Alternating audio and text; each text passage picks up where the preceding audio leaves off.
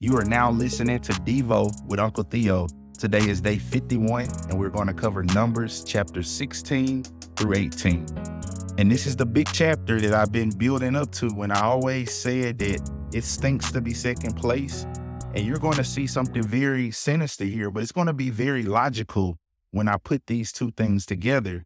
But also, this chapter is amazing because it's one of the chapters that you see the repentance of a people and the learning from the previous generation. And it just grows my faith like very few chapters do. So let's read verse one.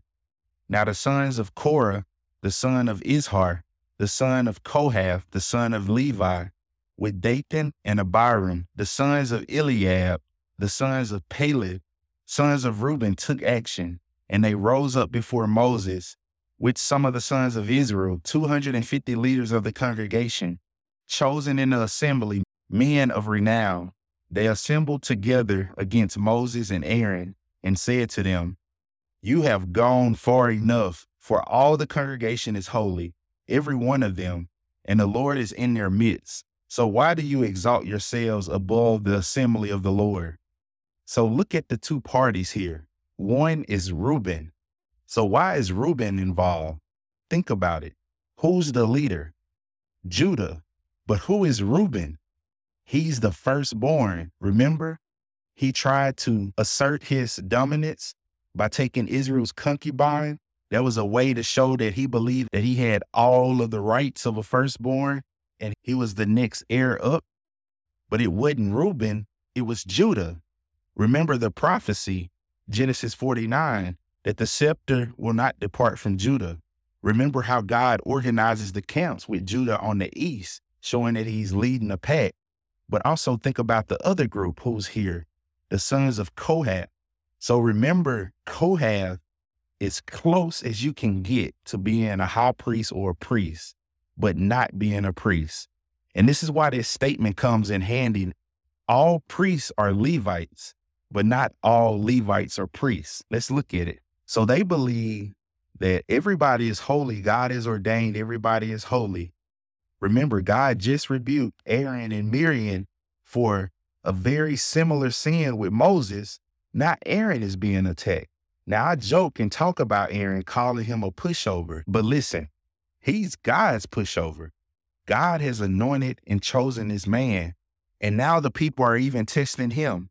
Let's see it further. Verse 8 Then Moses said to Korah, Hear now, the sons of Levi, is it not enough for you that the God of Israel has separated you from the rest of the congregation of Israel to bring you near to himself to do the service of the tabernacle of the Lord and to stand before the congregation to minister to them, and that he has brought you near Korah and all your brothers, sons of Levi, with you? And are you seeking for the priesthood also?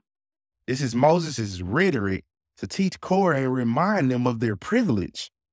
They're looking at it as they're in second place, as opposed to looking at it as this is the giftedness that God has given them. And this is how he wants them to serve him with the talents that they have, and that he could be most glorified if they use what he's given them, not desiring for something greater than they think they have.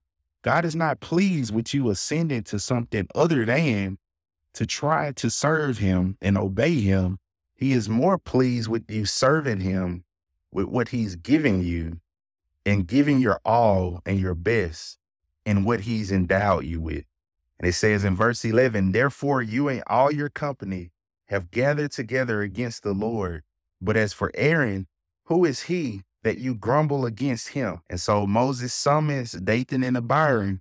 He becomes very angry and says to the Lord, Do not regard their offering. And so, verse 16, Moses said to Korah, You and all your company be present before the Lord tomorrow, both you and they along with Aaron. Each of you take his fire pan and put incense on it, and each of you bring his censer before the Lord, 250 fire pans also, you and Aaron shall each bring his fire pan.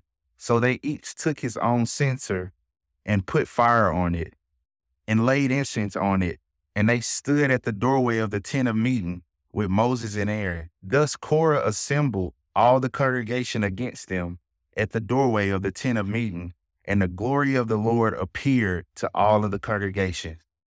And so Moses has asked God to show up for him, and you're about to have a showdown. Verse 20 Then the Lord spoke to Moses and Aaron, saying, Separate yourself from among this congregation, that I may consume them instantly. But they fell on their faces and said, O God, of the spirit of all flesh, when one man sins, will you be angry with the entire congregation? And so this is what God says. He says, Look, speak to the congregation and tell them to back up.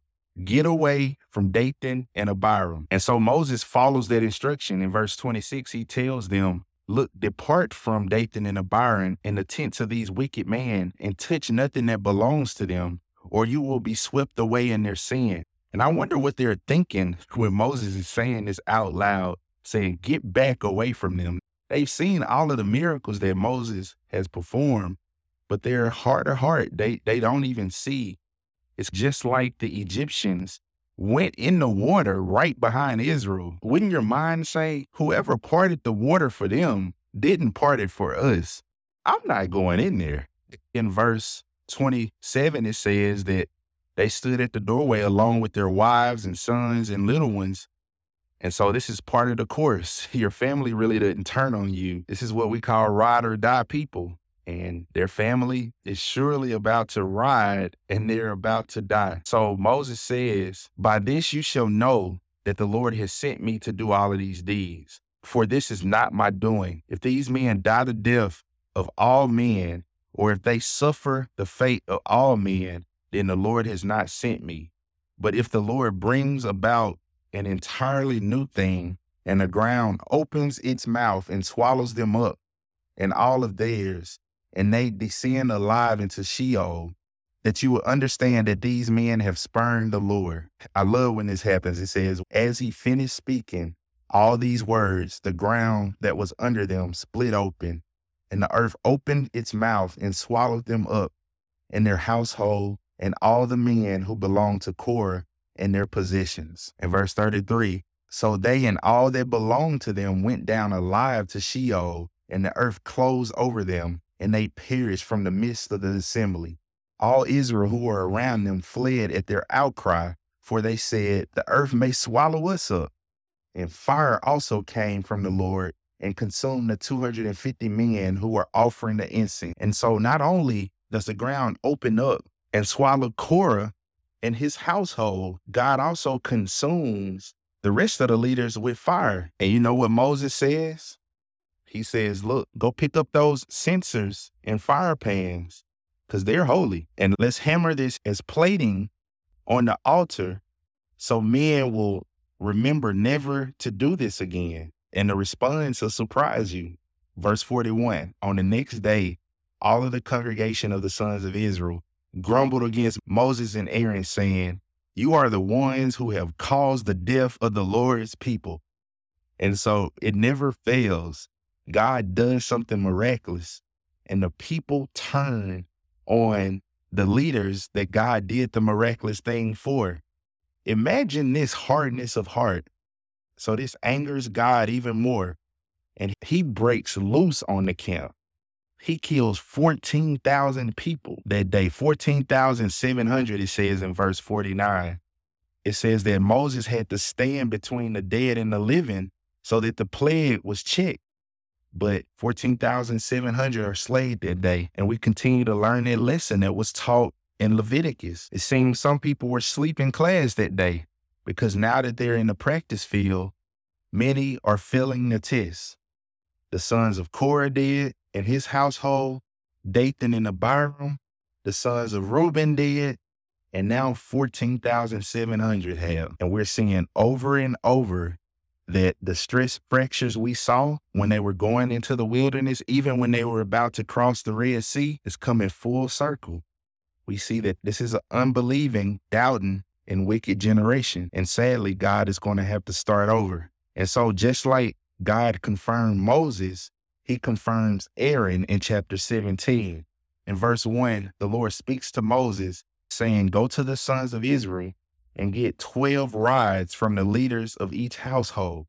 Verse 4 and deposit them in the tent of meeting in front of the testimony where I will meet you. And you will choose the man for the rod that sprouts. And so on the next day, they go in and they find Aaron's rod has not only sprouted, it's done even more. It's budded both blossoms and ripe almonds. This is in verse 8. And so God says to Moses in verse 10 put this rod before the testimony, which are the Ten Commandments, to be kept as a sign against the rebels. So this may put an end to their grumbling. So we got multiple signs now. God says, I've opened up the ground and swallowed the wicked people, but I left the incense because they are holy. Hammer those into the tabernacle. Now take this rod and put it in there. And we end our section today in chapter 18.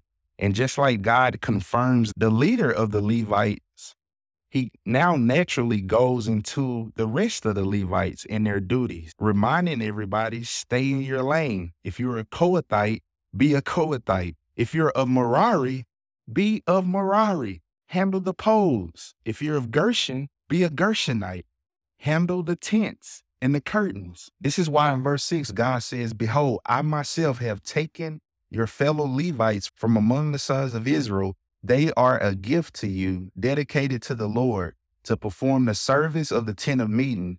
But you and your sons with you shall attend to your priesthood for everything concerning the altar inside the veil, and you are to perform service. I am giving you the priesthood as a bestowed service but the outsider who comes near shall be put to death. And so now God is putting that burden on his priests. Don't let an outsider do this again. And then from verses 8 to 20, we see the portion of the priests. We see how they are to continue to redeem a firstborn. Remember earlier in Numbers 3 and 4, the first 22,000 of the firstborn were not to be redeemed, and the Levitical priesthood were to be given in place of that. But now we've seen some of that priesthood killed. And now God says that in the future, you are to take anything on top of that 22,000. Remember to continue to redeem it at the redemption price. And now we get the purpose of tithing in verse 21.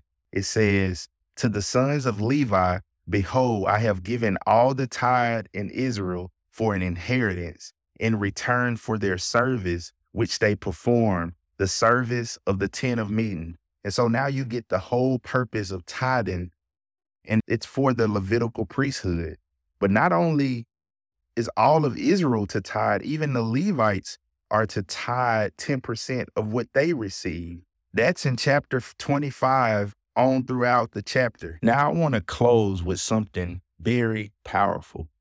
You know the Psalms, right? David doesn't write all of the Psalms. You know that, right? Moses writes Psalms. You see Psalms written by others, including guess who? The sons of Korah. Who are the sons of Korah? These are the remaining children of Korah who didn't get consumed with the household. And not only did they not get consumed, the children of Korah learned their lesson. And get this they write Psalms 46. Listen to what they say. See, we know the hymn, A Mighty Fortress is Our God, a very present help in trouble. Martin Luther wrote that, but it's something even more powerful than that hymn going on here. Let's read a few verses of Psalm 46 as we close. God is our refuge and strength, a very present help in trouble. Therefore, we will not fear though the earth should change, and though the mountains slip into the heart of the sea, though its waters roar and foam, though the mountains quake and its swelling pride, Selah. What are the sons of Korah saying? Though the earth shall change. They were there. They saw what happened to their father, how God opened the earth up and swallowed them alive and they're worshiping God for it now. And they're able to look back on that day and reflect and see how holy God is. And they're able to worship God on the basis of that now and write a psalm for all of human history for us to look at and see the glory of God. Though the earth shall change, though the mountains shall quake, our God is a mighty fortress. He's a refuge and a strength, a very present help in trouble. And so, guys, even though we have a terrifying God who can open up the earth and swallow men whole alive, that same power can be our strength and our refuge. Take refuge in your strong tower. Pursue holiness. Be a people of faith. Stay in your lane. Find out your giftedness and chase it with all your heart. Don't look to your right or to your left and try to conform into your neighbor. And in that, you shall please God. He'll have your back and support you and aid you for a lifetime. Go get after it, saints. I'm praying for you. And I love you. Take care.